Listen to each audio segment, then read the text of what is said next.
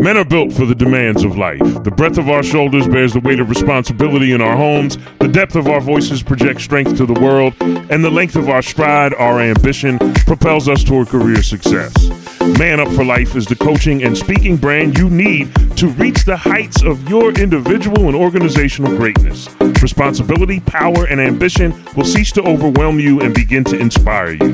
To get started today, contact Demetrius Love at manupforlife@yahoo.com or at manupforlife across all social media platforms. Responsibility, power, ambition. Don't be overwhelmed. Be inspired. Start today. Thank me tomorrow.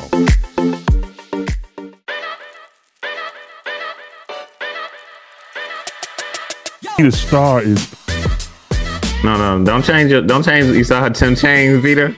He's like he heard recording. He was like, "Cause you hit the jump." I know, bro. Like some of this natural stuff. Like I be trying to slide it in. This natural stuff don't belong nowhere on the upload. Yes, boy, don't you? I feel Jason. Thank you, Jason. Appreciate you. You'd be surprised. You'd be surprised what you catch and what you can clip out that you can actually use. Yeah, and it'll be fun. Like I think it's part of I'll be tasteful or whatever, but the thing is like it's part of connectivity. Oh, those dudes are real people. Exactly. I'm 100% with Jason. Great call, Jason. Vida Starr is executive producer. Exactly. She needs to be all over this joint. How many titles are you guys gonna give me? Yo, we're trying to give you hints. Like, next time we meet, next time we had the production meeting, let me know when we like. We're trying to drop some not so subtle hints. Like, yo, we appreciate you and we want you a part of this move. I'm down.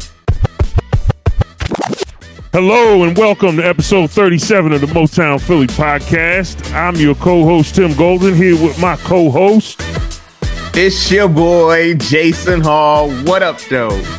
What up, though? That wonderful Detroit colloquialism. Jason Hall is the Motown in Motown Philly from the Motor City, Detroit, Michigan. Talking is yours truly, Tim Golden from Philly, the city of brotherly love, the Philly in the Motown Philly podcast. And we are here today with episode 37. That's right. You heard it right. 37, Jay. 37 weeks straight. We have not missed 1 week of our podcast. We started 37 weeks ago. And so, Jason, we've been going for 37 weeks strong. Why don't you go ahead and tell all of our listeners how thankful we are for their support? Yo, we got 37 weeks strong of thankfulness and gratitude that we are so happy and proud of. You guys are our backbone. And when in this segment, we just say we're thankful for the gratefulness that we have for the family and culture that we're creating, the movement that is Motown Philly, where we stress our best to you guys, communication, connection, and community. We're grateful for the Facebook group and the conversations that are sparked there, for each and every listener and every single minute that you spend listening in your own personal time to us, whether you're on the go or whether you're sitting at home on those Sunday mornings when this thing drops or Sunday afternoon, you guys are there for us. So we're extremely grateful, just grateful. Thank you so much. Yes, indeed. The gratitude game is real. Gratitude is the best medicine. Thank you all for your support. Please keep listening, keep downloading, subscribe, keep sharing, because you all are the engine that makes us go here at Motown Philly. So here we are on episode 37, and we have a great topic tonight, and the topic that we have is purity culture and communication. Purity culture, what is it? How does it impact communication? How does it impact connection? And how does it impact community? Well, here with us to discuss this. And Jason, there's few things in life that make me more excited than the fact that this is 37 weeks straight that we've been doing the podcast. And one of them is not our guest. She was our guest a few weeks ago, Tonight, she is our guest host, and she is just an integral part of what we do here at Motown Philly. Officially, unofficially, it doesn't matter. Join with me in welcoming the lovely, magnificent, fabulous, stupendous Vida Starr. Vida, thank you so much for coming back to Motown Philly to hang with us. We love you, girl. Yes. Welcome. Thank you. Yeah, we love you. We appreciate you. We just want y'all, our listeners, to know that if you want to go back, we highly recommend that you go back a few episodes and listen to the episode that we did on trauma and communication. It is there that you will hear Vida Starr. Really, really, you'll hear her in her element. She is a pro. She is a trauma educator, and she's just an all-around fabulous, dope human being. And Vida, again, we're just so happy to have you with us tonight. And I'm going to come back to you in a second because I want to introduce our topic and then see if we can't get the conversation going. Get it popping. So, let's go. So check this out. So purity culture, right? There's a lot of people who know that phrase, who understand that phrase and what it means. And Jason, I think for you and I, and I think for Vida too, this topic is sort of right up our alley because purity culture is a phenomenon from, I would say, the 1990s, the early to mid 1990s, and certainly early into the early 2000s. And it's a phenomenon in which a lot of mainstream evangelical Protestant churches were beating the drum of premarital celibacy. And they were beating that drum in a way that some 30 years later, a lot of people are reflecting on it and seeing that it did a lot of harm. There's been a lot of books written about it. So what would happen is, you had a lot of mainstream evangelical Protestant churches that were talking about how important it was to be celibate before marriage. And this ended up resulting in lots of cultural phenomenon like church kids taking purity pledges and getting chastity rings and saying, I'm not going to have sex or compromise my sexuality until I get married. Is a question of whether having sex outside of marriage is compromising or complementing your sexuality. We'll get to that in a few minutes. But the point is, there were a lot of rituals associated with it. There were rituals. There was a lot of rhetoric. A lot of the rhetoric sort of in some ways demonized women and told women that, you know, you shouldn't dress a certain way because if you do, you're becoming a temptress to young men and so forth and so on. And this plays itself out through just about all of evangelical Christianity. And it had some specific manifestations that I think all three of us know about in black churches. Because, you know, nobody does Christianity better than black people who are trying to outdo white Christians. I think we tend to do it. We tend to be more faithful to some of the nonsense than whites are, right?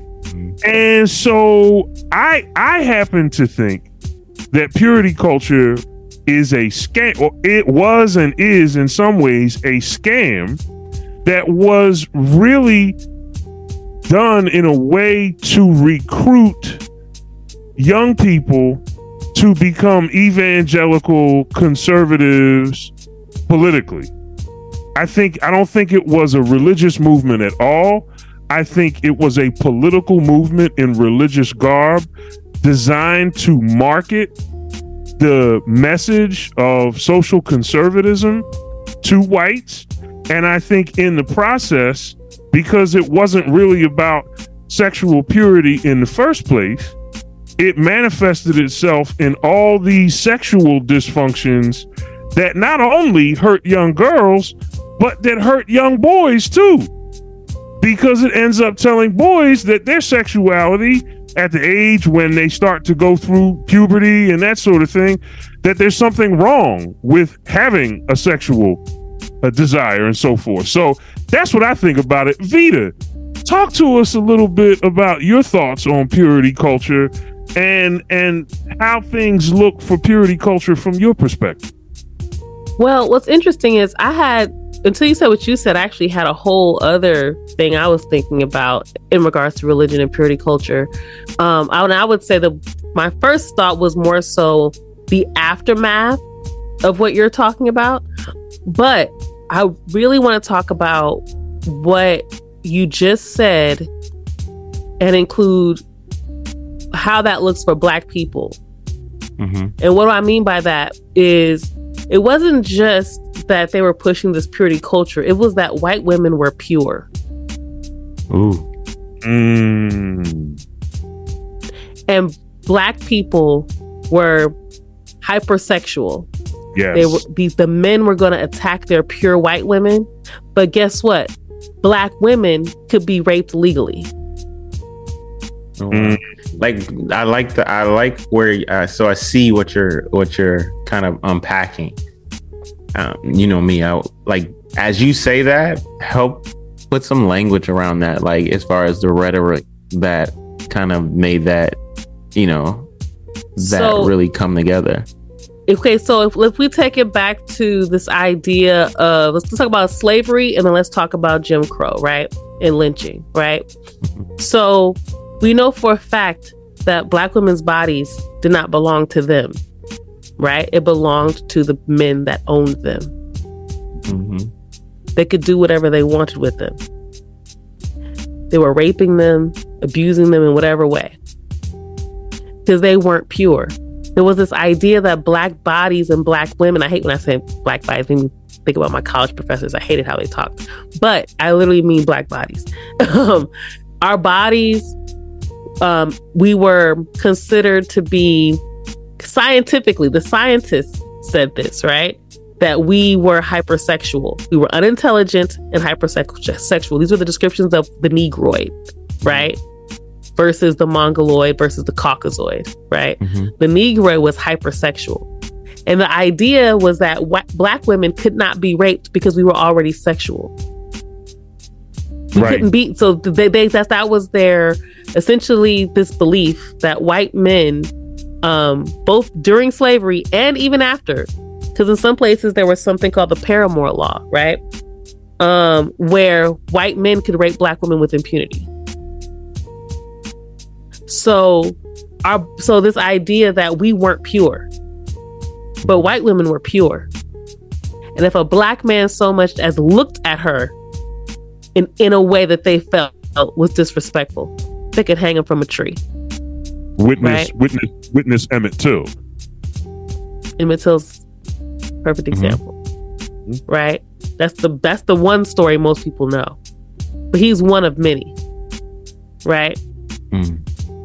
And so when you talked about purity and evangelical idea and it being this white conservative idea, it made me think of all of that. That's what made me think of that we're just these hypersexual beings who can't really be raped because we already want to have sex. Wow. Right. Black women.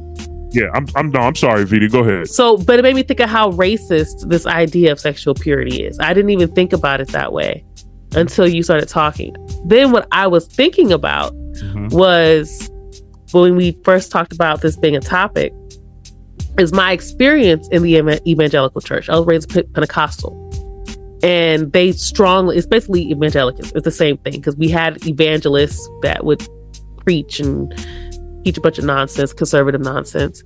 And I remember being afraid of sex. And so my experience with how I was taught about sex was essentially, it doesn't exist until you're married. Right. And I walked around believing that most people lived this way. And then I got to high school and I realized most people didn't live that way. I thought everybody else was outliers in middle school. And then in high school, I realized, oh, wait a minute, people have sex. Like, the idea of waiting till marriage wasn't even the idea of most people around me. And I didn't even, most people in my family didn't wait till marriage, right? My grandmother didn't wait till marriage. She had 2 kids out of wedlock. Mm-hmm. I found this out later, right? Same thing with my other grandmother. She had her first child out of wedlock. And my grandfather is the one that married her, right? So this idea that you wait till marriage was literally what I thought most people were doing. Then I found out that wasn't real life. So imagine how unprepared I was when I turned about, 18, 19, 20, 21. I hit the dating scene. Like, for real, hit the dating scene. I definitely wasn't dating in high school for multiple reasons. Part of it was purity culture, this fear of dating. God has to give you this person that you're supposed to fall in love with and marry them and be with the rest of your life, right? And that's the only person in your life you're ever supposed to have sex right. with. Ever. You're supposed to die only having had sex with this one person. I believe that's how the world actually worked. So then when I went to the dating scene, I got very hard lessons, things I wasn't prepared for. I was very underdeveloped. And through that underdevelopment, it put me in some very dangerous and unhealthy situations. We don't consider that part of purity culture. We send our children out here underdeveloped to be able to go out into the world, not really knowing how the world, I don't mean like how sex works, right? That's going to be a challenge regardless. Especially when you're young, right? I'm talking about understanding the dynamics and interactions of the people that you plan to be partners with, right? Like, I had no awareness to the point where I didn't know the codes for certain things. I didn't know come over and watch a movie was something different than watch a movie. Right. And I ended up in a very dangerous situation. Now, that doesn't excuse what he did to me or was attempting to do to me, but I also didn't have a concept. I didn't have any awareness. I didn't know what the red flags were. I had no clue. I was completely blindsided. And I felt, and most people don't believe, especially as a girl, that you're that person, especially growing up in the hood. Like, people don't really believe. They're like, oh no, you just faking, pretending to be some innocent little lamb type thing. Girls are always pretending and fronting or whatever. I wasn't pretending. I didn't know anything. I knew nothing about sex. I wasn't one of the girls at church who fronted and then was sucking dick behind the church. I wasn't that one, right? Mm-hmm. That's what they assume all church girls are like. Right. I was an actual church girl. You genuinely didn't really know. I really didn't know. Right. So to me, it's like that purity culture is very unhealthy. And then when certain things happened, I was in certain positions, I was so scared to have sex. I thought something was wrong with me. And the first time I did have sex, I felt so guilty. I wanted to die. I thought I had just committed the worst act you could possibly have committed. And I was 21 years old. 21. And I still felt like I had done something wrong. It took me a long time to get past that. I have a question. As we were moving forward, as we move through this delicate but very important topic, like, I'm very open, so don't worry, I'm fine. No, I guess my question is more or less like, did we know this was purity culture? Wow, like did we know this was a thing? Like, I feel like we now get to look back and say that thing was called purity culture, and this is what it was doing to us, or this is what it has done to us and or done to society of those who were affected or came to some type of interaction with purity culture. Well, I don't want to call myself a prophet or say I was ahead of my time, but in the 90s, I remember being highly suspicious. I said to myself 30 years ago, I said, nothing makes me more nervous than an overzealous white Christian. And I used to listen to, and this, Jason, you may know this too, Vida, Focus on the Family, the radio programs, the way Kenneth Copeland, the way they were filtered into black churches, the way you could turn on TBN and you could see Kenneth Copeland with the Winans and they would be singing. And I was never comfortable. That's how I discovered that Smokey Robinson gangbanging song. Right. Wait. Chick. What? You don't know about Smokey Robinson's song "Gangbanging"? Like, you're gonna have to sing a bar. Like, who got a bar? Like, Smokey Robinson. Gangbanging. Gangbanging. Gangbanging. Tim know he know it too. Go ahead, give us the bar, Tim. Look, let me just say to you that in the 90s, I always thought James Dobson was fake. I always thought Kenneth Copeland was fake because I always thought they were about politics. I never thought they were about religion. John Hagee, all that. Mm-hmm. Yeah, John Hagee, all of them. I always thought they were Pat Robertson. I always thought they were about trying to use Christianity to build a white empire. Oh, wow. I always thought that. And what really sealed the deal for me was when all of my intellectual sort of suspicions were really put on paper when Cornel West published Democracy Matters in 2004. There's a chapter in that book called The Crisis of Christian Identity in America, and in that chapter he distinguishes between what he calls Constantinian Christianity and prophetic Christianity. Because what always got to me was, wait a minute, Dr. King was a Christian too, but he ain't talking like y'all, right? Dr. King is a Christian and he's preaching, he's Baptist, right? So you don't get no more Christian than that. And yet James Dobson and Focus, all they could talk about was abortion. And I always thought that there was something sneaky about them. And then when I remember reading about Cornel West, and then I started reading a few other things. Then I went back to graduate school, and then all the things you talked about, Vida, started coming back to me.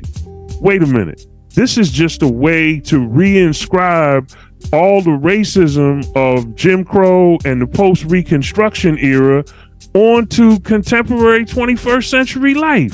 The only women who are really pure, as you pointed out, are white women.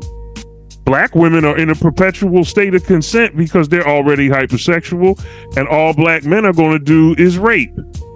And so I never thought, I'm not going to say that I understood it as purity culture at the time, but I was never comfortable. I have never been comfortable with white Christians who are so zealous on any one issue and who use religion or Christianity as a cover for their own political agendas. I was never comfortable with that. This is what I'm hearing, y'all, and this might be what we are saying. Is it something to think that purity culture is equal to a whitewashing of like minds, thoughts, and ideas when it comes to sex, and it's just but also when it comes to just like what you said, like building kind of like the white empire in reverse. I don't know, but it's just like purity culture, whitewashing, like kind of like brainwashing at the same time. With its roots in talking about what is sexual and how to have control, if you will, and it's just like, that's a little. I don't know. It doesn't feel right, but it also kind of feels like that's kind of what it was at the same time. I don't know. I mean, it kind of, when you say it that way, it almost sounds far-fetched, but then when you get the pattern of just American history, it doesn't. I mean, Donald Trump sounded far-fetched as a president, I'm sure, back in 1990. Oh my goodness. You know, so a lot of things might sound like they would be far-fetched until you see January 6th happen, right? Wow. So I definitely think it does sound like a little like, dang, that sounds like crazy, but at the same time, it doesn't, right?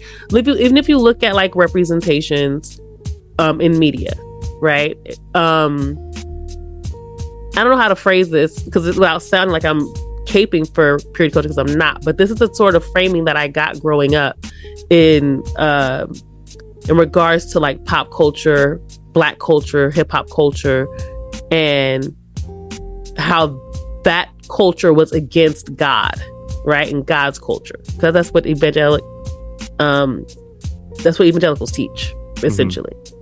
And so you live in this constant state of fear of sex because you're seeing, oh, everything else is over-sexualized, right? Everybody else is over-sexed. Look at what the world is doing. And at the same time, I look at representation today, and almost when you look at like Grammy Awards and things like that, I don't watch award shows, but sometimes I see the clips of the performers, right? 90% of the black female performers have their clothes off. 90% of the white female performers do not. Mm-hmm. They don't. Not, and definitely not to the extent you have like a Taylor Swift. I saw a video of Taylor Swift and she's just skipping around like she was on the Disney Channel and shit. You know? Now, I'm not saying we should be like Taylor Swift. I think she's corny, and I think she feeds into the sort of like this purity culture. And I think that's part of why she's popular. Not saying that she's advocating for virginity or anything like that. I'm just saying that she's sort of like the innocent white girl sort of representation. Mm-hmm. But yet you have somebody who's even like Beyonce now. She's getting more and more naked, right? You have a Meg Thee Stallion, you have Chloe Bailey, you have like a lot of our artists, you're seeing them more and more naked, right? Not to say that that's good or bad. I'm not making a judgment on that, but I am pointing out these are the constant representations that you're getting, and so that also feeds into this like, oh, white women are this pure angelic creature who can just stand there and sing without having to rip clothes off. You know, whereas black women, where you know you got to see her clothes off. They won't even, it's like almost like they won't even put you on the stage unless you're going to take your clothes off, right? And then pretend like it's a statement. So, but also, I wanted to answer your other question, Jason. At the time, I didn't see it as purity culture. I didn't know that was a word, mm-hmm. But the concept of it. I think when I was taking classes in college, because I graduated high school in 2002, went to college around that time, graduated from college in 2007. So early 2000s to mid 2000s is like my college years. Mm-hmm. And during that time, it was a lot of feminism really boiling high in sort of the university curriculum. Mm-hmm. And a lot of that was anti-purity culture, without you really using that term. Right. I would even say that they tried to flex it as though sex is some sort of fix-all, right? It's some sort of representation of freedom, mm-hmm. Which I thought would to a point where I think is extreme, right? Where I also don't think they're really teaching healthy boundaries and healthy ways of interacting, right? Mm-hmm. Just saying, oh, men are rapists, and, you know, you have every right to just be, you know, as sexual as you want. Those are the only two concepts you are ever taught, right? Mm-hmm. Not to say that those concepts are necessarily wrong, but you're not necessarily taught anything else in regards to, well, still, what does it mean to interact in certain spaces, yeah, right? The nuances of relationship and connection. Yeah. So that I felt like I also didn't really get. So purity culture was demonized for sure, even though that term wasn't necessarily used. But I also feel like you got this sort of idea that somehow hypersexualization was also your freedom as a woman. Sex and the City was made around that time. Yeah, that's like the late 90s. Yeah. Mm-hmm. And I think there's a couple things going on here, because Vida makes the point about feminism, and one of the things we haven't really accounted for is the racial origins of feminism, and at least in the United States. And what showed itself up, I think, in a lot of university curriculums that Vida just pointed out, was this idea that men are going to rape you, men in the abstract. And what this sort of abstraction does is it recasts black men as inherently rapists who are going to do you harm and who are going to going to take away your freedom and your autonomy, when the reality is that black men were often on the receiving end of sexual violence, both during slavery and afterwards. Mm-hmm. And yes, so say that. So that's one side of it, right? But the other side of it, and this is the slickness, this is the sheer slickness of purity culture and what it does. It manages to protect white people and their desire to build white racial empire. And on the other hand, it's able to demonize black art and remain completely unaccountable for the conditions that produced it. Mm-hmm. So what do you have in the 90s? You got gangster rap. You got hip hop. You got B.I.G. You got Lil' Kim. You got the song that really could be the American national anthem, unofficially, Money, Power, Respect. Lil' Kim and the Lox. And so all that black culture is given back to America through gangster rap is a reflection of the gangsters that helped produce them by putting them in ghettos. But all of that critique is lost in the midst of this desire to absolve whites of responsibility for the world that they have created and for the ghettos in which they have put black people. And they're able to do all of it in the name of Jesus. Listen, I'm having a thought based on what you're saying, Chick. Like, if you think about that time in the mid to late 90s, when you mention those particular artists and music, and I think about maybe the unintentional but intentional like rhetoric that kind of came against purity culture, although we didn't know it, but there were things that were out that like we forget about, the like Luke Skywalker, like was it, in the song, all his songs were hyper sexualized as maybe some type of reaction to what was purity culture. And don't forget what's about to drop, I believe tomorrow, the Freaknik that used to happen in Atlanta. Wow. Oh. Now we got aunties and moms. They're like, yo, we professionals now. We all ain't supposed to show. Like there was some type, there was, to every action, there is an opposite and equal reaction, whether it's conscious or unconscious. But in culture, we see it, especially in hindsight. And it's just like what you were saying, it just kind of popped, like it popped off some real, because Luke and we all was gigging to that. And you pair that with Freaknik in Atlanta during the mid 90s, it was off the chisel. Me so horny and all of that. Listen. Let me just say this. And here's the other piece. The piece that Vida brought up is fascinating too. Mm-hmm. So purity culture is able to achieve all of this.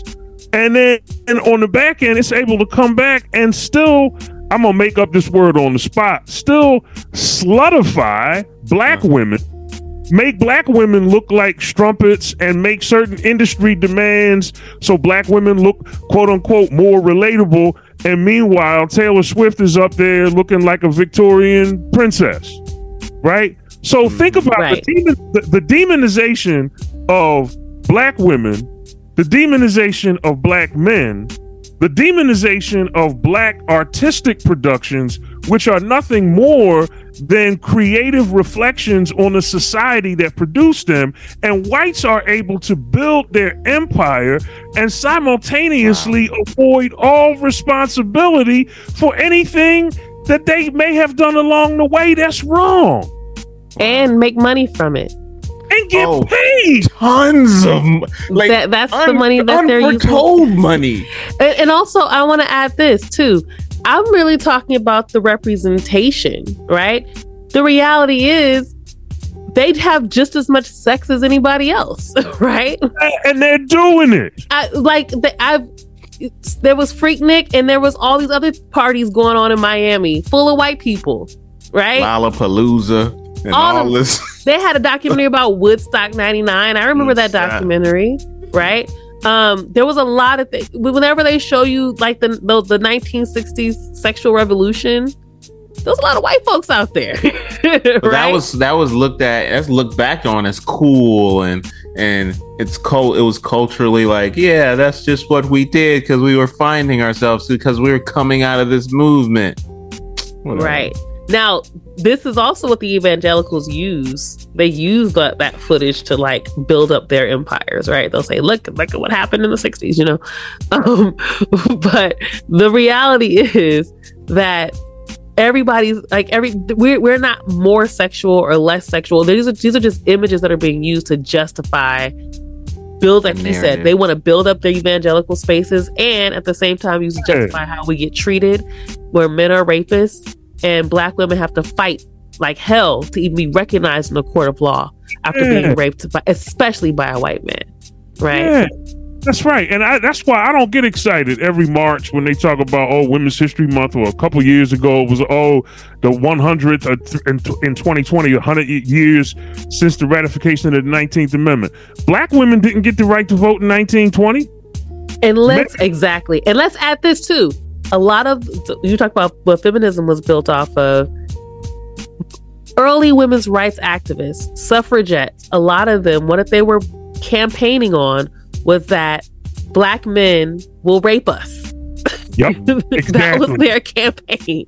Black men are going to rape us, and we want political solidarity with white men. Exactly. All black men do, and Jason, you know this too, from the culture, that religious culture that we come from. Mm-hmm. What do we talk about? Vida, in the denomination Jason and I are in, is nobody more authentic than some of the whites in this denomination. Because you know what they did? And they did this in the 19th century too.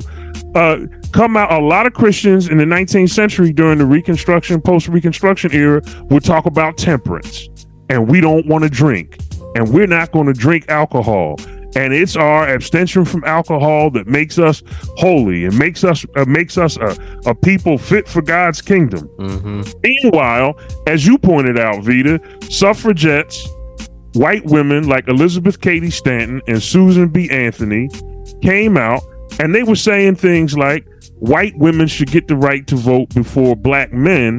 Why? Because we're cultured, we're sophisticated, we're educated. All black men know how to do is drink, smoke, and rape white women. Yep. They don't deserve the right to vote. And these are white women. Check this out, y'all. These are white women who supported the abolition of slavery. So there's a lot of whites who will come on board and try to absolve themselves and say, wait a minute, you know, the Seventh-day Adventist church founders, they supported abolition. That doesn't mean you can't still be racist. That's the thing people don't understand. A lot of people supported abolition, but were still very much racist. Right? Yes. That's not, because you could still think slavery in itself is wrong and still hate black people. In fact, I would, if you did a poll, most people, maybe with a few exceptions, would say slavery was wrong. But if you ask them about something else, like the prison, something about their incarceration and prison system, the criminal justice systems, lock them Negroes up. I'm saying Negroes, to be kind, will be the first thing out they freaking mouths, right? I can't remember if I can cuss on here or not. No, but go for it. Okay, you get my vote. But hey, Vida, do you? Okay, but that's what I'm saying. So like, you know, these same people today would be like, slavery is wrong, but yet they're over there defending a man who just shot a kid in the head for knocking on his door. Right. And curiously, all this time in the mid 90s, Vida, you know, I know you know this because this is from your hometown. Do you remember Latasha Harlins? Yeah. Harlin, yeah. The young girl, she was shot in the head for getting some orange juice, and the Vietnamese lady thought she was stealing it. Was she Vietnamese or Korean? I don't remember. She might have been Chinese, actually. Okay, may have been Chinese. Here's the thing. You can tell fake Christians by the causes that they choose. All the purity culture was concerned about politically was abortion. Nobody was concerned about the war on drugs. Nobody was ever concerned about police brutality. Nobody was ever concerned about any of that. They just wanted to build white racial empire. And the best way to do that is to ignore what's happening to black people who you don't care about anyway. And then when black people have a creative response to the ghettos that white civilization has put them in and to the situations in which they have to live and try to thrive, you want to turn around and demonize that. But then you really like to look at black women scantily clad. So you go ahead and you put them on stage and you do all of this. And as Vida said at the beginning, the only thing that comes out pure from purity culture is white women. Exactly. We talk about, I don't know, maybe modern day Taylor Swift, but I think about, you know, like the, I don't know, late 90s, early 2000s, like Celine Dion was the Taylor Swift, if you will. Like, you ain't never see her out there acting a fool. Oh. So let's shift gears. Let's talk about the community. So we've been talking about the communication, right? What message is being sent, right? So we have communication. Let's talk about the kinds of connections that are, the kinds of dysfunctional connections that resulted from purity culture, right? And I'll start with myself. I'll be a little vulnerable. You meet somebody, and Vida, you said it so nicely.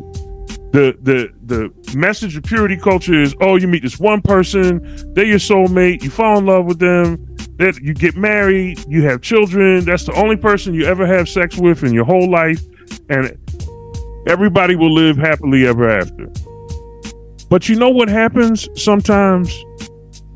And Jason, you and I talk about this a lot. In Christian spaces, we deal with this problem of a couple not having sex before marriage and then getting married and not having sex while married either. Right?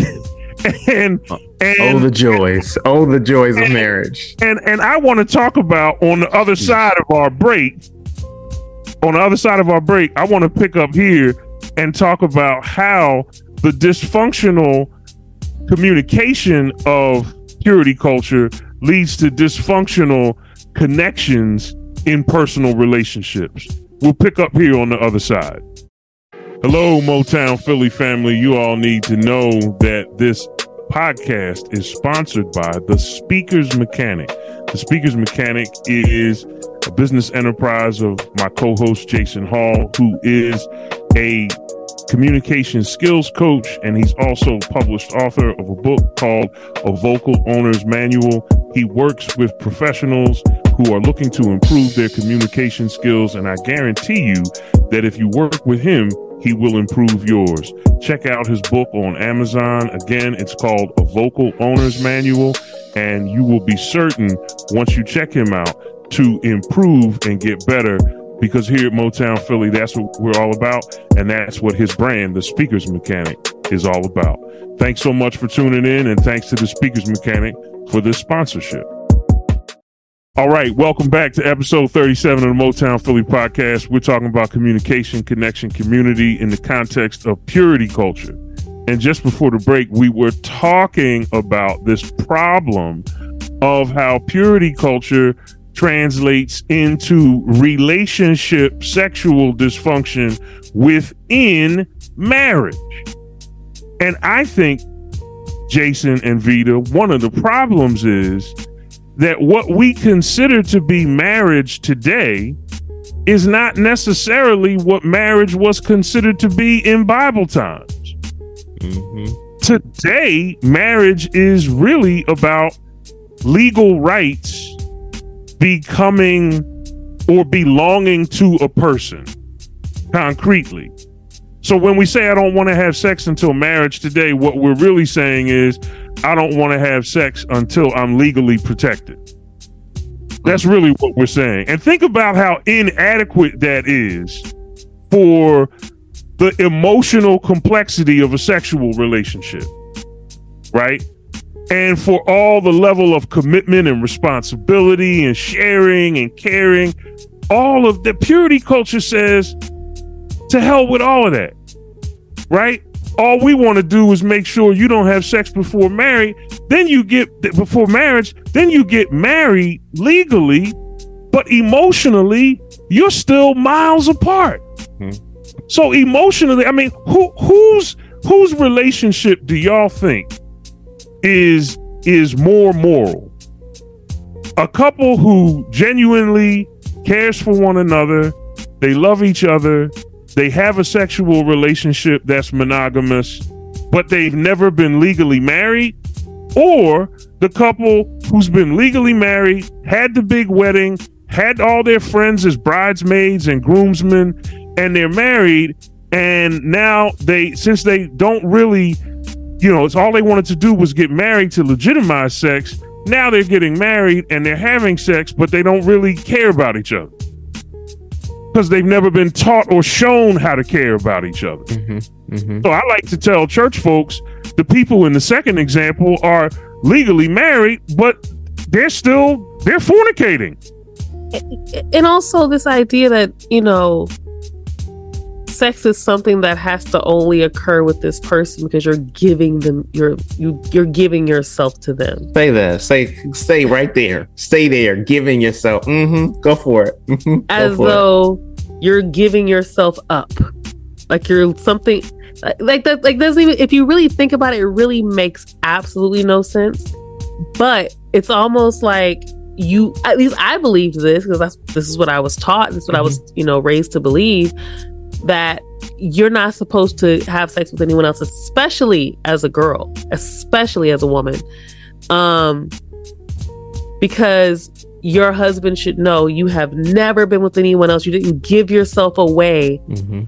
to other men, as though pieces of you are left behind. Yeah, mm-hmm. That's the language something. They tell you, mm-hmm. right? Which isn't even real. It's not reality. It's not. Then once you become a sexually active person, you realize half that shit is not.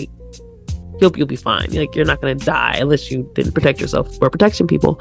I sound crazy. You're gonna die if you don't use protection. I'm not saying that, but no, seriously.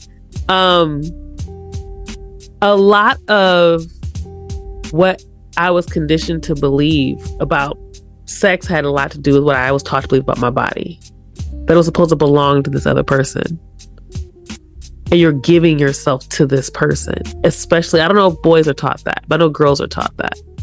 So some things, and when you have sex with someone else, pieces of you are somehow like gone. Like you're less of a woman now. You're mm-hmm. less of a whole person because you had sex. Mm-hmm. And that's a very scary thing to think about. Because now you're thinking, well, am I not giving something to my husband? Is that what that means now? That's what I was afraid of once I had sex for the first time. I knew I wasn't going to marry this guy, mm-hmm. But at the same time, I felt like if I don't marry him, then I just gave part of myself away. Yeah, you're creating psychological and emotional, like, conundrums, if you will, in yourself when it comes to just that thought process, whether before the act or after the act of sex, and you continue to carry forward, whether it's in the person you marry or the next person you're with. That we were taught. I believe we were taught the same way. The thing is, like, these things were taught to us. They weren't often literal, or they were figurative, and they weren't like, there wasn't a book, but it was very heavy overtones to both, from what my understanding, both males and females. So what you were saying, Vida, is the same thing that I heard. If it wasn't direct, it was like a translation or interpretation. Like, I give myself away. It's not a sharing. It's not a shared experience. Right. It's which I believe is the more healthier term, because giving yourself away doesn't land well after the fact, especially if you two are not going to be together after the act of sex, whether married or not. Like, I've spent half my life, say you're married, and half my life with somebody, God forbid they die. Now it's just like, I didn't gave half myself, so this now right. What am I gonna do with the rest of the half of my life? I done gave it all away. Like the yo, stay present with yourself, people. Like that's what I've learned in my maturation. But even I'm sorry. No, go ahead, Vida. No, go ahead, Vida. Just really quickly, I was gonna say, even in modern terms, I hear young people say, you know, giving it up, you're giving it away, and as though, you know, sex, and it's specifically, it's often talked about girls or women giving sex to men, like as though you're giving something to him, and as opposed to what you just talked about, it being a shared experience for both, right? Mm-hmm. It's like, oh, you gave him. For some reason, I feel weird just saying cursing and stuff. Cuss. But yeah, just go ahead and cuss. Like basically, you know, you gave him the pussy and all this stuff, as though this wasn't a shared experience between the two individuals in the act, right? That this was something that you're giving to him, and this isn't an experience that you get to also enjoy. Oh, you gave it up and all you got was this. Mm-hmm. What I got was sex. I thought that was the whole point. Right? As well, I'm supposed to get something else? Like I don't understand, right? I think it's the condition, it's the general or traditional conditioning of the thought or act of sex. And it should be a shared experience. Yeah, I mean, instead of the idea that both of you received something, right? It's this false idea that one of you is giving something. Yes. And it's not equal. And it's not. It's not equal. It's not reciprocal. But can I just say this, y'all? We talk about communication and connection. I just want to say a word about the kinds of dysfunctional communities that are structured around the impurities of purity culture. Jay, I'm not trying to put you on Front Street, man, but the two of us, let's be honest. Vida, Jason, and I connected and forged our friendship in the crucible of highly dysfunctional ideas about what a Christian man was supposed to do when he was married. Facts. And our community, the community between Jason and I that has evolved into this extraordinary brotherhood and friendship. I mean, the friendship is true, but that's almost putting it too mildly, right? Jason is like a brother to me. So the brotherhood that Jason and I share has come a long way from the inauthenticity of two black men in a Christian community who are married and who are looking at each other and saying to one another, why aren't we having sex with our wives? Something ain't right here. Something, I mean, what, Jason, am I lying? Right? No, I mean, the conversations in the back room were just like, bruh, how you doing? Like, are you okay? Hey, look, bruh, how you holding up? Like, how was yo, Tim, how was your week, dog? I'm like, I don't know, you know. And I mean, and so you talk about, I mean, so much of what's out now about purity culture is about how women have been damaged, white women, black women, and I get it. You know, all of that's true. What I think is less focused on is the dysfunctions that so many men have had to face and the shame that men have had to face about desiring sex, right? Even desiring sex from your spouse, right? The mantra in a lot of black churches is happy wife, happy life. Bruh, stop. If she don't want to do it, you just got to get over it. If she don't want to do it, you just got to get closer to Jesus. Y'all need to have worship. Yeah, y'all need to have worship more. You just need to pray a little harder, brother. Hang in there. You know, so what? She talked to you any old kind of way. Maybe she tired. You're the man. You're supposed to stand up and lead. Yeah, you ain't leading right. You know, you're not being the priest of your home. What haven't you done? Damn, what haven't I done? and I mean, the dysfunction is like, it's almost like you become incapable of seeing your spouse as a sexual being.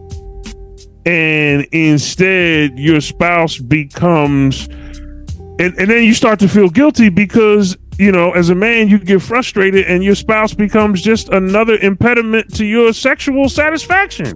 Then you feel bad. Like I feel bad because I want to have sex. and I want to have sex with my wife. Like, what's wrong? That is sick. That's sick. Sickening. Yeah, and it's funny you say a lot of. I'm listening to a lot of what you just said, and Jason agreeing. A very his head's gonna fall off from nodding so hard. But it's interesting because I feel like I grew up kind of hearing similar things being taught to men. You know, like in church and preaching or whatever. Mm-hmm. And this idea that there isn't something that the two of you. So I've always been a strong believer that if someone doesn't want to have sex, if there's a sexual problem in the relationship, then there's something deeper going on, right? Like maybe we're compatible. Maybe someone is tired, but maybe they're tired because they feel like you don't pull your weight around the house, or maybe the other person is just, you know, whatever. There's multiple reasons why that might be the case. I find it really messed up that, and I've heard this, that somehow it's put on the man as not being the man. Something must be wrong with you why your woman won't have sex with you. Mm-hmm. It can't be that something's just wrong in the situation, or maybe something else. Maybe there's something medically wrong with her. That's the other thing. You're not even allowed to probably go there, right? You know, something's wrong with you. You didn't do something right. You're not a leader. What do you mean? Because keep in mind, boys, at least from what I have been able to gather from the lot of boys that I've been around and how the conversations that I've heard, are often sort of conditioned to believe that their ability to satisfy women sexually is a part of their manhood, right? It's a part of what makes them a man. Mm-hmm. And if a woman doesn't want to have sex with you, the woman doesn't want to give you her attention, if a woman doesn't want to give you, you can't pull all these girls, then something must be wrong with you. So if you can't even pull your own wife, what's wrong with you? Right. Wow. Exactly. Wow. Yes, yeah. Vida. Yo. That's a bar. We're gonna have to call this Motown Philly Sunshine for LA, because Vida's gonna join it. Girl, you just said something, Vida. Yeah, that's a bar. Whoa. Man. Yeah, I feel like the heavy load. Well, we never had the tools, male or female, because of what was purity culture and before, to have proper communication and conversations to foster the connectivity to work through the situations. But because this infrastructure was silent infrastructure was in place, as though we should, because these things are not happening. These things are our fault. We're not being the man. We're not praying enough. We just didn't have the tools to have, both of us to have the conversation as to, it's not your fault or my fault. It's like, what is going on here? Because this is what it should be. But this is what it is. And how can we make it better in the most symbiotic way without saying, you not doing your priestly duties. When the last time we had worship, like, ain't nobody trying to have worship with you because we there's no connection. Like it was a cycle that really kind of compounded on itself, like compounding interest, and it was just like. And therapy is taboo. It's like, nah, you just want to you want therapy because at the end of the day, you just want sex. No, those could be the conversations. But no, if connection was there, things would happen the way connection, tools, communication, conversations that would foster that connection, and things would be better. You don't need no. And both people have to want it. Like both people have to want it. You know, sometimes I think that's the other part is people. Someone in the situation isn't being honest. They don't want to be there. Yep. Why was it because of conditioning from before? Like it might not even be. It might not have anything to do with the other person. It just might be one of those situations where, hey, we grew apart, right? Mm-hmm. I have a friend of mine, and because they got married really, really young, they're about to get a divorce now. They got married at like 19. They were on the same page at 19. They were on the same page at 20, 21, 22. But then she went off to college, and then she went and got multiple degrees. Mm-hmm. And all he wanted to do was be a bartender. And she was like, don't you have dreams? Don't you have goals? What do you want to do? He's like, I just want to support you. It didn't work. Right? Wow.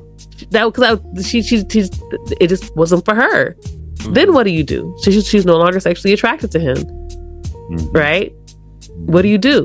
And it took her a long time to really be honest and say, I just don't think this is working out. I don't really want to be here.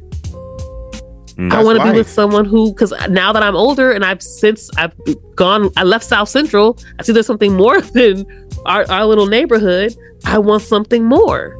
And my partner is not there with me. Right? Mm. So sometimes but you don't get to explore that if you don't know how to communicate. If you're not taught how to, so you're just sitting in this loveless, non-sexual relationship that nobody's actually happy in because you're told, you know, this is the Christian way, or this is the way God wants it. And you just not, so you're not being a man, right? Your wife, not realizing your wife is just grown apart from you. Mm-hmm. Not that there's anything wrong with you at all. You just have different ways that you guys want to approach life now. But you can't even explore that if you're just taught something's wrong with you. That's right. And the other taboo, Jason, is you don't need no therapy. You just need to go talk to the pastor. And the last thing you need to do is go talk to the pastor. This unlicensed person who has never studied the brain, psychology, relationships outside of Deuteronomy chapter 7. The best he can do... I don't even know what that chapter says. Right.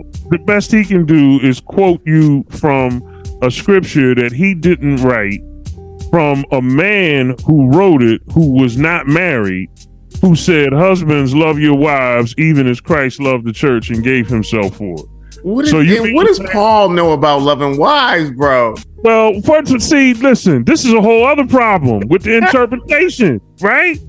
I mean, Vida, you know, if I write you a letter today and you tell me, you know, Or Jason tells me, Tim, man, my wife has a problem with me. She's dissatisfied. She doesn't think I love her enough. And I say, man, you need to love her to the moon and back. You need to do this for her, that for her, blah, blah, blah. I write Jason a letter like that today, and 2,000 years from now, somebody finds that letter that I wrote to Jason and says, oh, okay, man, this is what every man in the world is supposed to do. No! Paul was writing to people at a church in Ephesus, and they had a problem because the men wasn't really loving their wives. So, I mean, we act like we never heard of hyperbole. Like, it's an exaggeration. It's a rhetorical device intended to persuade people and motivate people to live their lives a little better. Maybe the men at the church at Ephesus was a little slow. Maybe they wasn't really getting it right. Maybe they wasn't really caring about how their wives felt about this or that or whatever. So Paul's like, yo, dog, love your wives like Christ loved the church and gave himself for it. That don't mean you actually got to be crucified, but that's what we teach men in the church. True, you got to be crucified. We teach men that you got to die like Jesus did, when I'm scratching my head thinking, wait a minute, I thought he died so I don't have to. Right? But now you coming to me telling me this too. So, you know, Vida, you would crack up laughing. And I'm going to describe a scene because Jason knows what I'm talking about. You would crack up laughing at the amount of men in Christian churches who are in sexless marriages and who have said things like, you know, man, I ain't even worried about this porn thing. You know why? Because my wife told me internet porn was just fine as long as it kept my hands off of her. Mm-hmm. So I was looking at some internet porn the other day and my son found it. And when he found it, he said, Daddy, come look at this. I went over there and said to him, ooh, your mama looking at this again?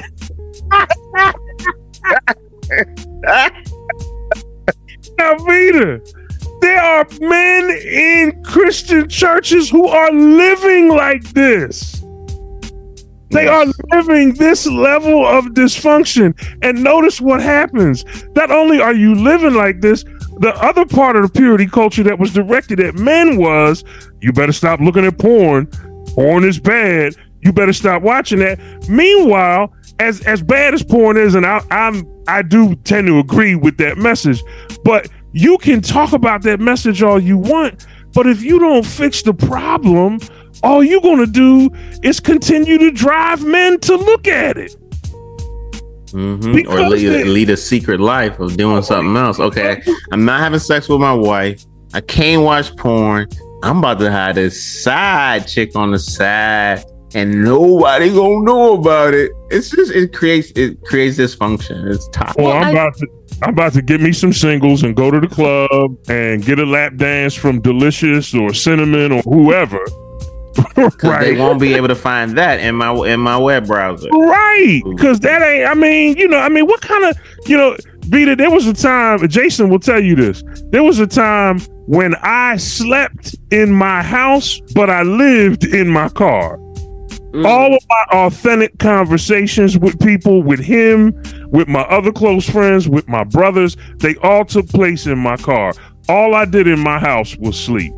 But I lived in my car. And there's a lot of men who are forced to live that kind of existence, estranged from everything, when you're supposed to be part of a religion that brings you together, that's supposed to support unity and oneness. And I think the dysfunctions of purity culture, Vida, have destroyed all of that. See, I feel like there's so much in what you're saying that, and it's so connected to so many other things that it's almost hard to really see, like, even where do you start with it, right. Any of it, because it's just so much there, right? Because you're right, I do think that there is this, and this is beyond just your denomination. This is really in almost any strong religious Judeo-Christian sort of tradition, which is, men are supposed to be fully responsible for the relationship in certain aspects, right? Of the marriage. Marriage is particular, right? Mm-hmm. You're supposed to be in control. You're supposed to be the leader. And she's going to want to follow you if you are that leader, if you are in control. She's going to, if you are who you're supposed to be, she's naturally and magically just going to fall in line, right? Mm-hmm. And then guess what women are taught? You better fall in line, right? You're taught very patriarchal. you don't say, right? Right? Like, who'd have thought Judeo-Christianity patriarchal, right? This idea that as a woman, so you're taught, the man is a leader, you follow, you fall in line, and your body is his. On no side of that is that healthy, because on neither side does it feel like a shared experience that we're exploring and connecting and communicating and building together. It feels almost obligatory. And then when the other person doesn't want to fall in line, the other person doesn't want to do things that way, the person's like, yo, I'm actually not feeling this relationship. I'm unhappy in this situation. I'm sitting in my fucking car, right? Mm-hmm. I want to get out of this. We shame the people who want to get out of it. Right. Exactly. Because you're only supposed to be with this one person the rest of your life. Right. And then all the guys, right, all of the guys who are also in sexless marriages then instantly come to see themselves as heroic because they didn't fall before you did. They hung in there. They're still married. Right. Never mind that quantity and quality are not the same thing. It's the, what's so funny you said that. Women do the same shit. They do the same shit. They will brag about a marriage that they're not even happy in. Well, I'm married. You ain't got no ring. I got a ring. Where your ring at?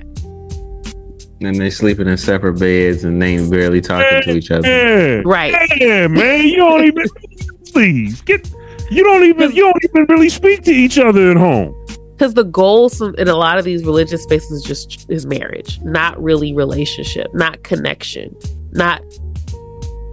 And that's what's not taught. Like, purity culture was just turn it inside out and do the opposite, because there's a lot of exploration. Listen, there's learning and exploration. There just needs to be healthy exploration as best as possible. So go for it. Exactly. No, exactly. And I know when I was taught that, like, marriage was extremely, like, a huge focus when I was growing up in the church that I was in, right? Every other day, well, I was raised, like I told you guys this in the previous episode, I was raised in the cult, so we had a prophet we had to obey. And so he was the one. He would choose who you were going to marry, right? But a lot of his sermons, I noticed, were there was always some portion he was talking about marriage or why you should be married. You know, God sending you the right person.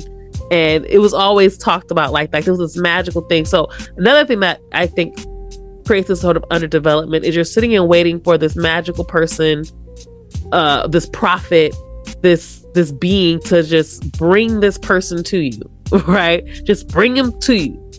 You know, never mind. Now that I'm in my 30s, I realize, you know, you have a lot of traumas you got to work through. You got, you know, a lot of growing up in certain areas you got to go through. You got a lot of things that you have, a lot of controlling, like having discipline in certain areas in yourself. Like, there's so many things about yourself that go into a relationship. It's not just like this magic person's going to come to you and you guys are going to be compatible the rest of your lives and everything's going to be fine. It doesn't work that way. So if the prophet didn't like tell you, oh, this person is who God told me you're supposed to marry, you were just going to sit there and wait. And I remember there were girls in the church who were similar to how I was, but I think they were even more extreme, who was just sitting there old. They wasn't girls, they were women. They were older than me, in their 20s, unmarried, just waiting for the prophet to designate their husband. But they also weren't doing anything in the world where you would meet people. Because they were, you know, remember, you're in this space where everything's a sin. So you're not meeting people. You're not growing. You're developing yourself as a person, as an adult. You know, they didn't. You know, they're not even going to school. They're not doing anything that's gonna bring them in a space where they're gonna meet a man that they're compatible with. The prophet or God is supposed to magically bring you this person without even thinking about, well, I have to develop some skills. I have to grow. I explore. Then I'll meet this person, and I'll meet someone who I may be compatible with. I'll learn. I'll explore. I'll learn to communicate. Maybe this one didn't work out, but there'll be someone else. But I learned with my previous situation. You know, like, you're not taught that you can date multiple people and learn about yourself. You're taught there's this one person. So what I'm hearing you say, Vida, and Jason, I can hear you down there in Memphis. You ready to run around your house, because Vida is speaking some real truth right now. Yeah. Which is that there's probably nothing more unhealthy than purity culture. Because of how the messages it communicates are saturated in anti-Black racism, misogynoir, misogyny generally. The kinds of connections that you forge with people are entirely artificial. They're not based on love. They're based on the legalities of marriage. They're not based on any relationships. And then when you get enough dysfunctional people up to their eyeballs in their own dysfunction, and they all come together, now you got situations like some of the folk I knew who would say things like, oh man, you know, Tim, you shouldn't have gave up, man. I'm still married. And I'm thinking to myself, and you still ain't getting none. And you still just as unhappy as you was 10 years ago. Except now you get to stand up in church and talk about how you've been married for 25 years, and the whole church says amen and hallelujah and then you passing it on to the next generation, because you got young single people coming up to you saying, oh, what's the secret? The secret is get up out this mess before it kills you. Jay, come on, man. You got to talk to me a little bit on this. You know exactly what I'm talking about.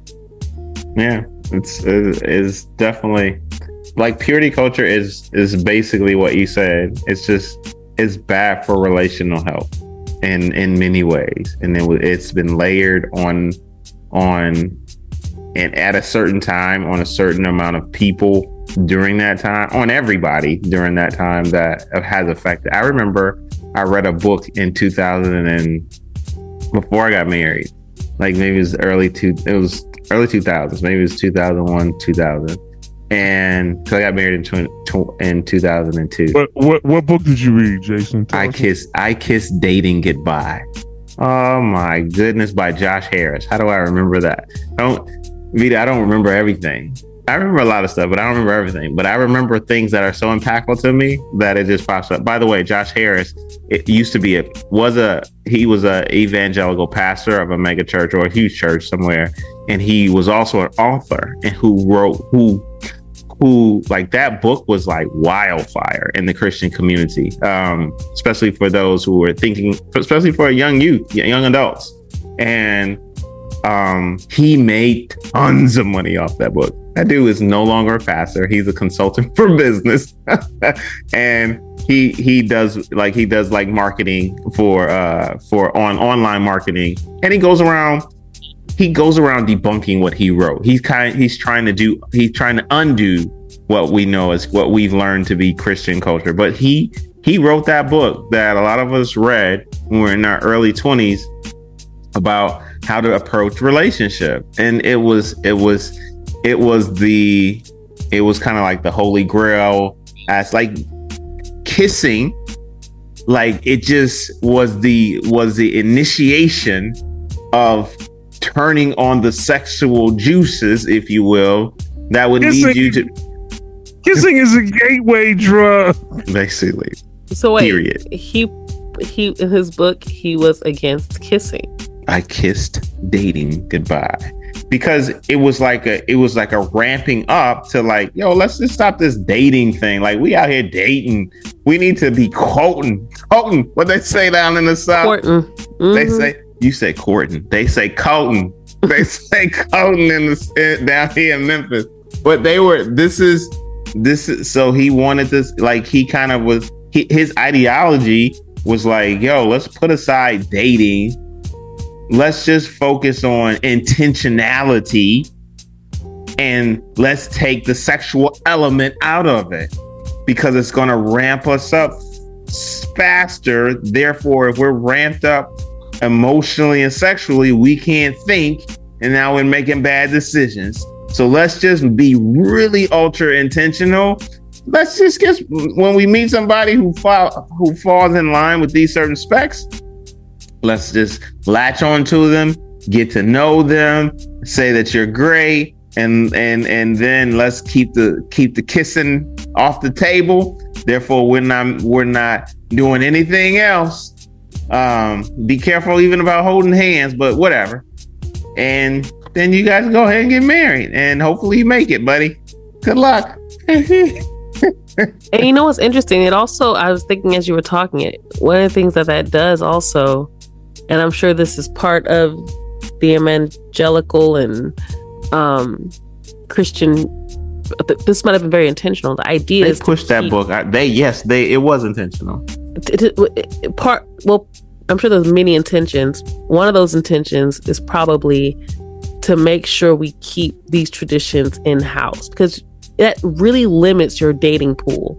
Because who's going to fall in line with half that shit, right? So. Like, and I think about that too. Like even what I was taught growing up about sex and dating, because we weren't allowed really to date, right? It was, like I said, the prophet's supposed to ordain this person. Mm-hmm. But who's gonna, like, how many men do you think there were out in the world waiting for this alleged prophet to tell them to marry one of the women in the church, right? So it got so bad that people were completely mismatched and married. Like you knew, like this was a weird setup, like these two people, like their age differences, their everything about them was just so uniquely different, so just very different, and you're like, I don't see how anyone would put these two people together. They have completely different ways that they look at the world, but it, like I said, it limits your dating. Your everything has to stay now pretty much in house, if that makes sense. It's like a way of building your empire inside, right? Yep. because you can't. If you date outside of that circle, you're probably not going to find too many people who are going to fall in line with no kissing. Like you're hard pressed to find somebody who's going to wait till marriage for sex. You're damn sure not going to find anybody who's going to be like, yeah, don't kiss me either. What? I mean, I can't even. I just can't. I just can't.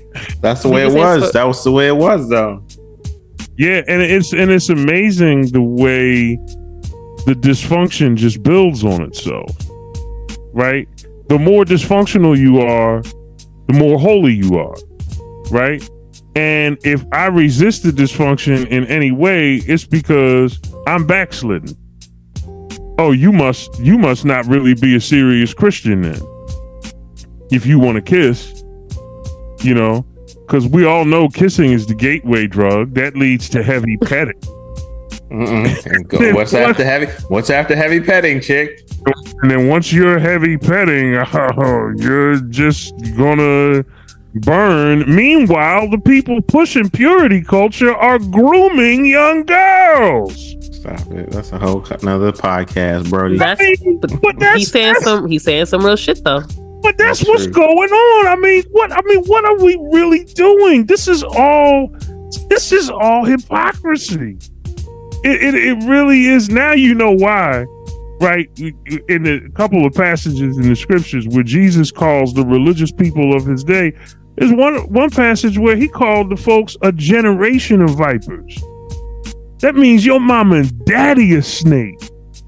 That means everybody, your lineage ain't no good, right? Because you out here cultivating dysfunction and transmitting that dysfunction from one generation to the next, and all the while, because you're unhealthy, because you're repressing your sexual desire, it comes out in all these perverted ways, and you end up grooming young people.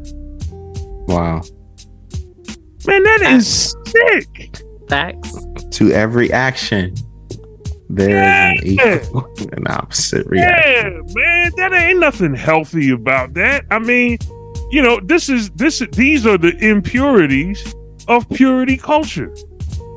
You know, it's amazing how you set out to do something and achieve the exact opposite of what you set out to do. Because the intent was wrong. Like, its underbelly. Its underbelly was rooted in salaciousness. Because check this out. You never really intended sexual purity anyway.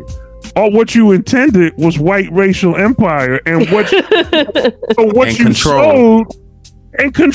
Well, that's implicit in white racial empire. Right. You to put it in biblical language, you sowed white racial empire, and now you are reaping a bitter harvest of shame, guilt, and hypocrisy. Mm-hmm. That sounds like facts. And you have destroyed people's lives. Lies, bro. Process. Generations, right? You got people like Vida talking about she was scared of sex. That is not healthy, right? It is not.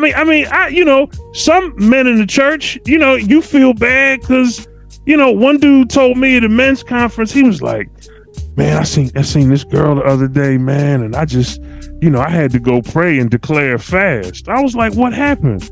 He was like, man, she was so fine. She walked by, she smelled good. I got an erection.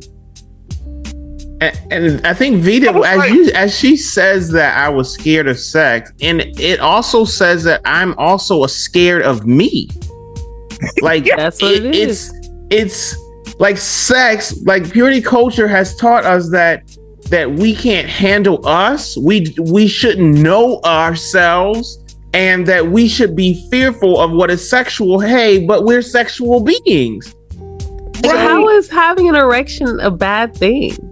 Like, in what it's world? It's a very human reaction to what you experienced, right? I would assume. I'm not a man, but I would assume. I felt like a priest in the confessional, man. I told the brother, I said, man, don't feel bad about that. I was like, that just means you still alive. Exactly, bruh. You know, you ought to be. Flow.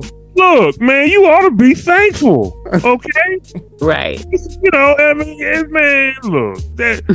So we have just gone so far away. I mean, the things that we have done to people, the way that we have destroyed perceptions of our sexuality. I mean, listen, I'm not going to say you go out there and you have sex with every other person or everything that moves or walks or talks, because I think that's reckless, right? But at the same time, you are built. Even if you buy into the Judeo-Christian tradition, right?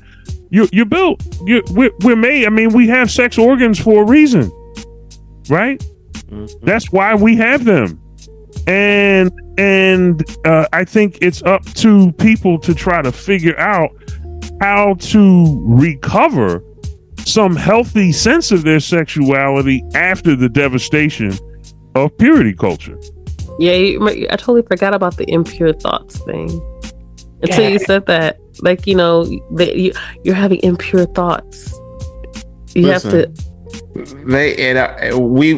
and I have listened to sermons how pastors have chastised women from the front, as though like because of what they're wearing. Tim said it or alluded to it earlier, and whole sermons. Like, we would go to conferences and big events, and this is a subject matter of, like, or at least partial subject matter of, like, yo, y'all causing us to fall because y'all out here in these streets with y'all dressed too high and the cleavage out. It's the worst sermon ever.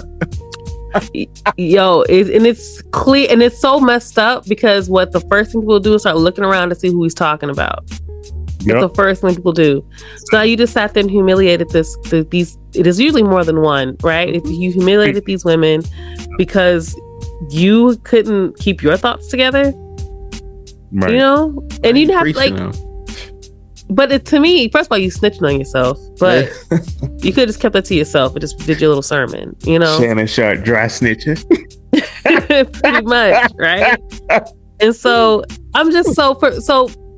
And then on top of that, like, I've definitely seen that happen. And then you see the other women in the church, the older women, like, reinforce it, right? Like, you're not supposed to do that. You're tempting the men in the church. And listen, I'll never forget this. I had already left the church that I was raised in at this point. And someone I grew up with there, he had left as well, but his mother was still a part of it, his mother and his grandmother. And he had messaged me to tell me something that had happened. And he was really upset because he was really angry. So the prophet had basically humiliated his mother and his grandmother. And mind you, these women were like, in particular, his mother was like one of the youth leaders in the church. You know, she, especially with the boys, like my brother was like, she was helped with my brother. You know, my brother was in one of her like groups or whatever. So she, and she's worked with the boys that other people in the church didn't want to deal with. Right. Like the younger boys who were just very running around, like middle school age. And that's like the group most people didn't want to deal with, the middle school boys. And she was willing to work with those boys. And so they were really close to her. And so, she took a picture. She was on vacation. She took on a boat. She took a picture with her mother, and they had on hats. They had on, I don't know if you guys have bathing suits, and like little coveralls, but they had on bathing suits and little cover things, like things most older women wear when they're on a boat, on a beach somewhere, right? But they were covered, like it wasn't like they had body parts hanging out even, like they were basically covered, but it was the fact that it was a swimsuit. He gets up there, the prophet gets up on stage in the Sunday service. Not even like the Bible study or weekend or like the other services, Tuesday night, Friday night, like the Sunday morning service, humiliates these women and then strips them of their duties in the church, including her responsibility working with the young middle school aged boys there who were already close to her. You know, they saw them like as a mother figure, you know, and she was a very kind lady. Mm-hmm. And so it was very hurtful. But merely because she had on a bathing suit, not because she was showing anything, because she had on like a little cover thing, you know, cover ups and stuff. But she had on a bathing suit. He said that she was a bad example to the youth, a bad example of decorum and representing the house of God. So much trauma. And even the messed up part is when other people in the church were on Facebook putting her down, I was backing her up. And then I pointed out how, and then people got mad at me because I was had already left, and so people were mad about me saying that.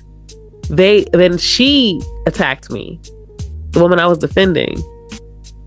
Keep in mind, this is a cult. She felt like I was attacking the prophet. She said she had to take her punishment. I'm just deep sigh on that. But that's an example of how brainwashed these like people can be, especially, you know, we talk about purity culture. That's she's being shamed for wearing a bathing suit. She wasn't having sex on the boat. She was in a bathing suit, and she wasn't even bare. Like, she had on cover-ups. That's how far these people went. And so now you have to wonder whether or not something like that is just makes him feel powerful, right? Well, most prophets are narcissists, so yeah. Right, yeah. Just feeds into his narcissistic sense of self-importance, and I can look at what I can do to you. I can demote you. I can strip you of your credibility. Never mind the fact that relationships have already been cultivated with these people, with the young kids in the church, right? So it goes to show you, in your example, Vida, purity culture has nothing to do with being healthy, because relationships don't matter. The only thing that really matters is the power dynamic that can tell you how wrong you are. And how much of a sinner you are. Yeah, how much of a sinner you are. I mean, so what? So what these little kids, so what these kids who have come to know this woman and see her as an authority figure, maybe see her as a confidant, someone as a mentor. As a mentor, right? Somebody who they could talk to if they were in a crisis. Now, all of a sudden, all that's gone. And yet you want to talk about the state that our youth are in. So right. Youth are in that condition is because of people like you, who really don't care about them, but only care about wielding power so you can show your prowess. They witnessed you basically psychologically abusing her in front of the entire church and emotionally abusing her. Yep. Right? Like, they're witnessing this. They're learning from this experience. So I want to add that too. Like, we not just that they're learning as this woman that they respected, that they saw as a mentor, that they, you know, had so much confidence in. Because you know how hard it is. Middle school kids are like the hardest group of kids you could ever work with. They stink. They don't listen. It's a tough stage, because that's like that big transition stage, right? Where you're no longer a little kid, but you're not quite a teenager yet, you know? And their hormones are going all types of different ways. Their bodies are changing, and they're still not fully aware of how to move in their bodies yet. They're already getting shamed. Girls are starting their periods. Boys are, you know, balls starting to grow a little hair, you know? All these things are happening. They've just now realizing they got to start wearing deodorant. Like, all these things are happening for them. That's so true. You know, the kids that they used to play with, now they got crushes on. You know, all these things are happening for them. And so it's hard to find people who can connect with them at that age. And so when you find someone who can do that, and then you watch them get abused because they're not pure. And then you turn around and complain about how there's nobody here to help the youth. Right. That you took someone from their village. Right, exactly. You took someone away from them. I think it's really important to kind of, you know, just reiterate when we talk about what we now know as purity culture, whether we knew what that word or phraseology was, like, the idealism of it was not centered around relationship and what was healthy, and what was true and good connection. It was the idea of, I mean, when you think about purity, I mean, you think about what is white, you think about what is perfect, and it's just like it's a setup from the very beginning, you know, to what is unachievable and not focused on human beings. and it was, from its inception, it was doomed to fail and create a mess of things and people and lives. And we're all in recovery. That too. Oh, goodness gracious. Boy, let me tell you, I stay in recovery. I'm still trying to figure it all out. So it's really something, because you there's a passage of scripture that says, if you sow in tears, you'll reap in joy. And it's almost like we found a way to reverse that. If you sow with the joy of white racial empire, you'll reap the tears of relational dysfunction that becomes generational. Wow. Leave. You talking to Vida, you talking about, oh, I can't have sex with people because I'm leaving pieces of myself with each person. When the reality is that the impurities of purity culture have left many a shattered heart, a broken spirit, a dysfunctional mind in its wake. Right? It's left people in their 20s, 30s, 40s. I know some people in their mid to late 40s that are still struggling because they're in the church and they're trying to figure out, I got to fast and pray. God's going to bring me a wife, or God's going to bring me a husband. Meanwhile, like you said, Vida, you got a bunch of untreated trauma. I mean, who God right. going to bring to you? God going to bring who to you? And what you going to do? You going to screw them up too? Because you ain't right.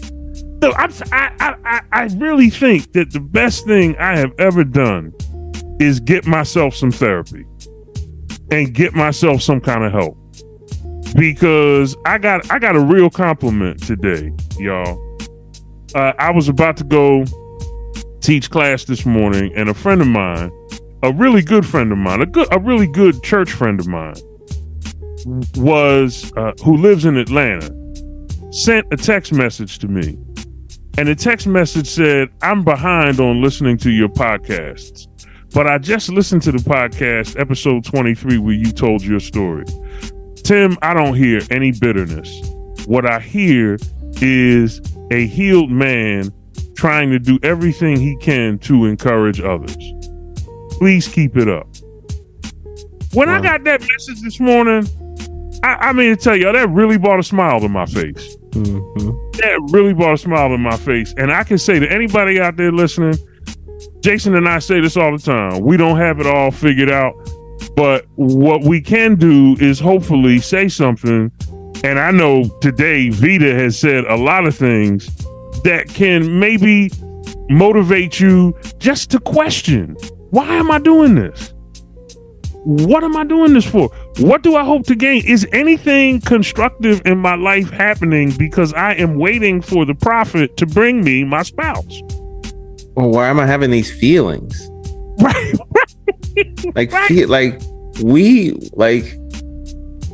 Feelings can be so poo-pooed, if you will, to in regards to the human experience, especially as you go through a religion. And it's just like, your feelings, as Tim often has said, Vida, can be a smoke alarm to some potential smoke that's going on in the house. Right. And if you're taught to ignore that, your shit is burning down. Right. I mean, you know, that's what I've said. That's right, Jason. Our emotions are like a smoke detector. You don't live your life by when your smoke detector is going to go off. But I tell you what, if your smoke detector goes off in the middle of the night, you be a fool to ignore it. You stay in the bed if you want to, but you about to die of smoke inhalation, right? And I mean, that's why men, women, and Vida, you and I have talked about this too. We have these gender stereotypes where, oh, men aren't supposed to be emotional, or women are too logical. No, every human being has emotions, and every human being has a capacity to reason. And we should never allow our stereotypes to prevent us from being completely who we are. Right? I mean, a man can, yes, a man has emotions. A man can experience them. And yes, newsflash, women are logical. Women are rational. some of the best women philosophers and lawyers who I know, some of the best, you know, rational folks who I know, right, are women, right? Women, it is, so we have to get past the gender stereotypes, and we have to recognize that the emotions and reason are all what makes us human beings. Yeah.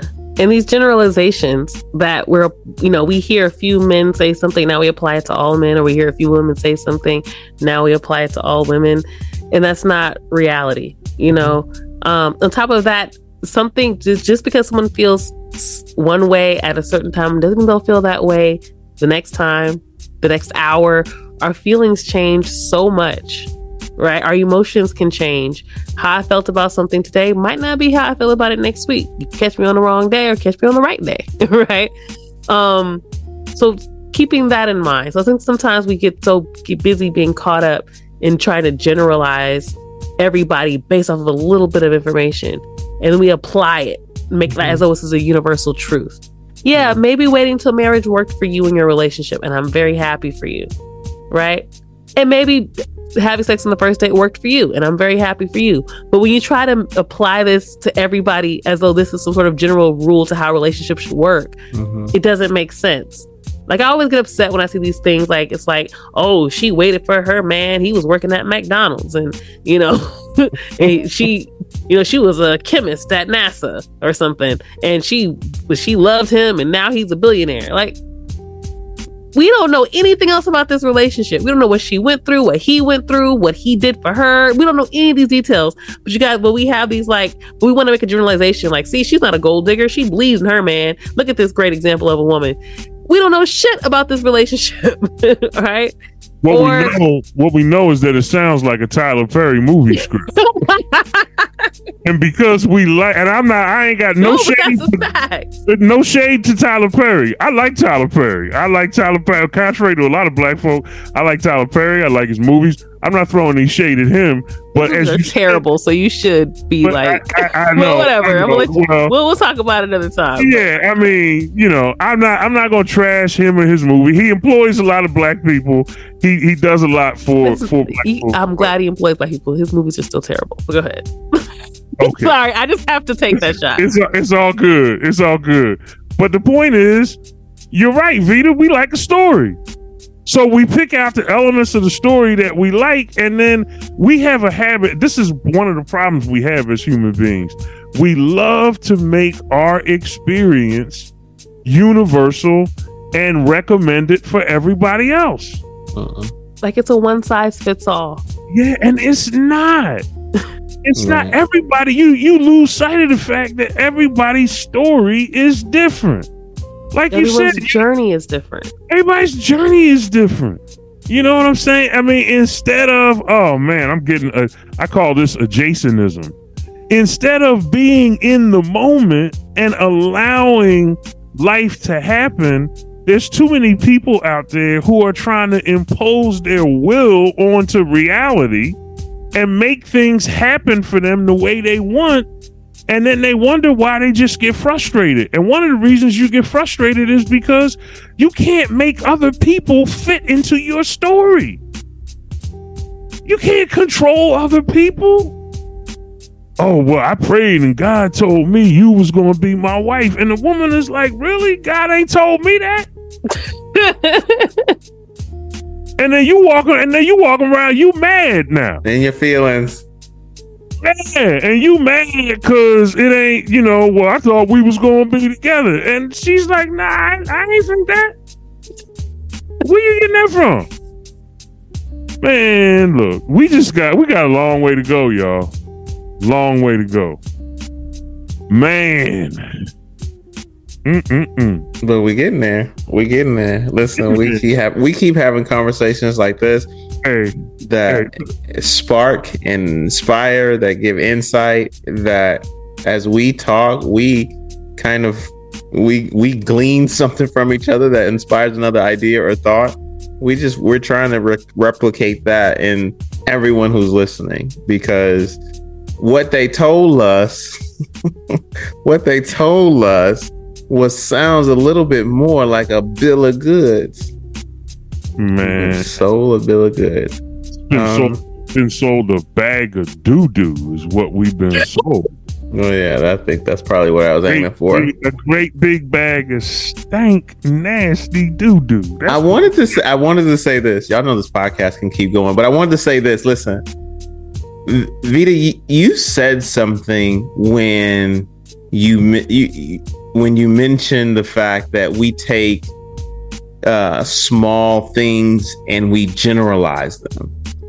As Tim and I were kind of, we were in therapy and we were learning about ourselves, kind of deconstructing purity culture and a lot of things that we learned in religion.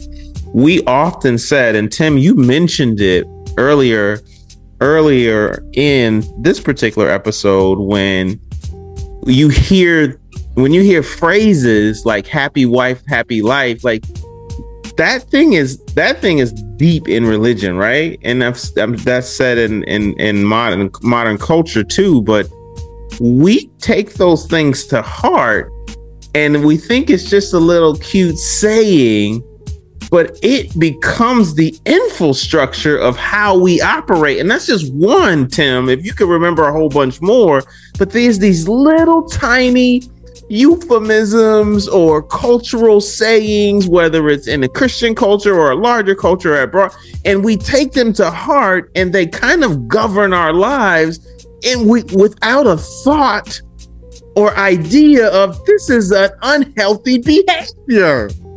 And especially when you got Steve Harvey reinforcing it. Talking about men are the hunters and women are the prize. And you got to be out there on the hunt. And Steve Harvey saying everything opposed to what we just said a few weeks ago about the friend zone. Oh, man and women can't be no friends. A man just hanging around because he waiting for you to be. That is about as unhealthy as you can be. Because check this out. She ain't about to change her mind, right? Maybe you should just try to be a friend. But, we got all of that mixed up. Yeah, and then he says so much. He gives so much bad relationship advice that it doesn't even, I don't even think he believes the stuff he says. I think he just knows it sells. He has this little 90-day rule. Keep in mind, his audience is the black church, right? Say that again, because we have people that have been in our church on his show. Anyway, go for it. You already said that's his audience. I mean, a lot of people's churches been on his show. A lot of churches, right? That's sister so and so. What they doing on Steve Harvey? One of his characters that he would play on the radio is Sister Odell, right? That's one of his stand-up characters, I believe, as well, right? Who does the morning announcements, right? So that's his audience, is the black church audience, especially with his radio show. So this purity culture stuff is in there. And granted, telling young people in the 2000s to not have sex before marriage is probably a long shot at this point, right? But, so his compromise was the 90-day rule. I hate that thing so much. The reason why I hate the 90-day rule is not because I have anything against people waiting to have sex. I have something against thinking you really have to put this number on it. Right? There's this set number of days, and then magically you've got the right person. That's going to let you know if this is the right. But let me tell you something. My first relationship was with a very narcissistic person. We didn't have sex for a year. That doesn't make a difference, right? So this belief that somehow, it was more than a year. I want to say it was 2 years. We did it for 2 years before we had sex. Right? Who knows? Before I had sex. I don't know what he was out there doing. Okay. I mean, I believed. I was naive, so who knows? He didn't. I have no evidence. I'm just saying. Knowing him, he probably was doing his thing. But, and I'm not mad at that. We met at 19. It is what it is. Mm-hmm. But, this idea that there's this number, there's 3 months, there's 3 dates, there's 3. None of that's. There's no talk about what the connection is, right? Where do we connect? What do I feel? How do I tell this person I do want to have sex? How do I tell this person I'm not really feeling like having sex? Like, where is that, right? To me, that might happen on date 4. That might happen month 2. That might happen on the 20th day. We don't know, right? There's no set number on any of these things. We have to focus on connection and communication. We're not taught that. Steve Harvey tells people wait 90 days. Like, that's going to magically mean something. It means literally nothing. It's just 90 days. It's totally arbitrary. It's arbitrary. It's completely arbitrary. But you know, this is the problem, right? We got people that got platforms who are popular, but who are wrong as two left shoes. And the problem is they're famous.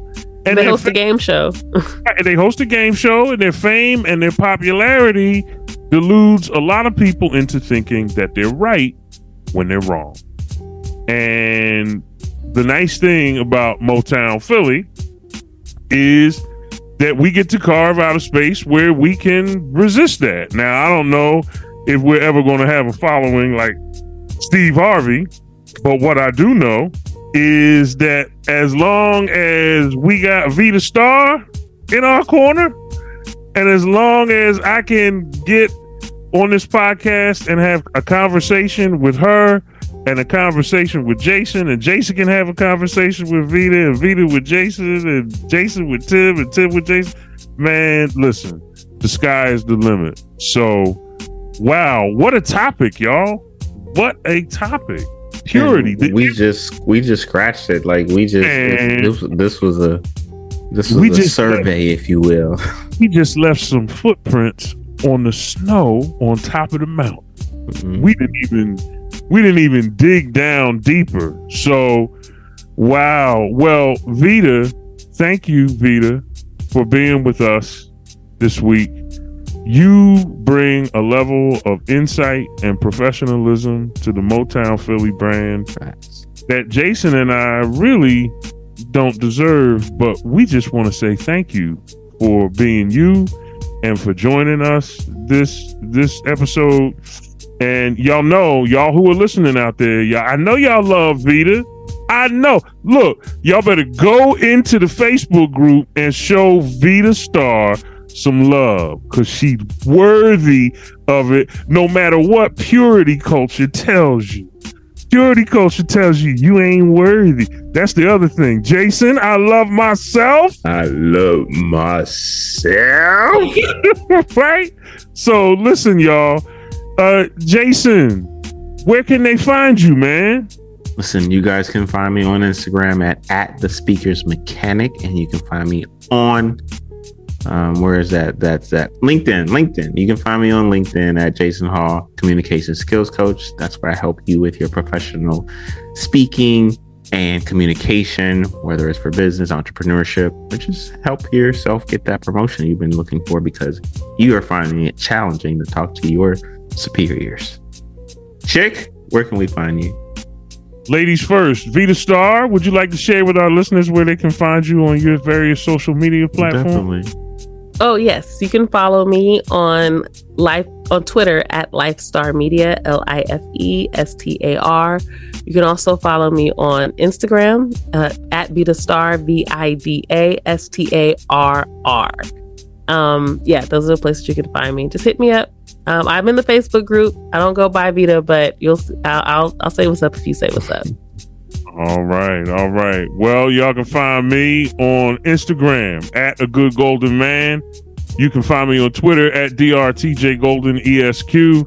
And you can find me on Facebook at Tim Golden in Walla Walla, Washington. 3 things in life for certain: death, taxes, and I guarantee you that I'm the only black man in Walla Walla named Tim Golden. You can take that to the bank.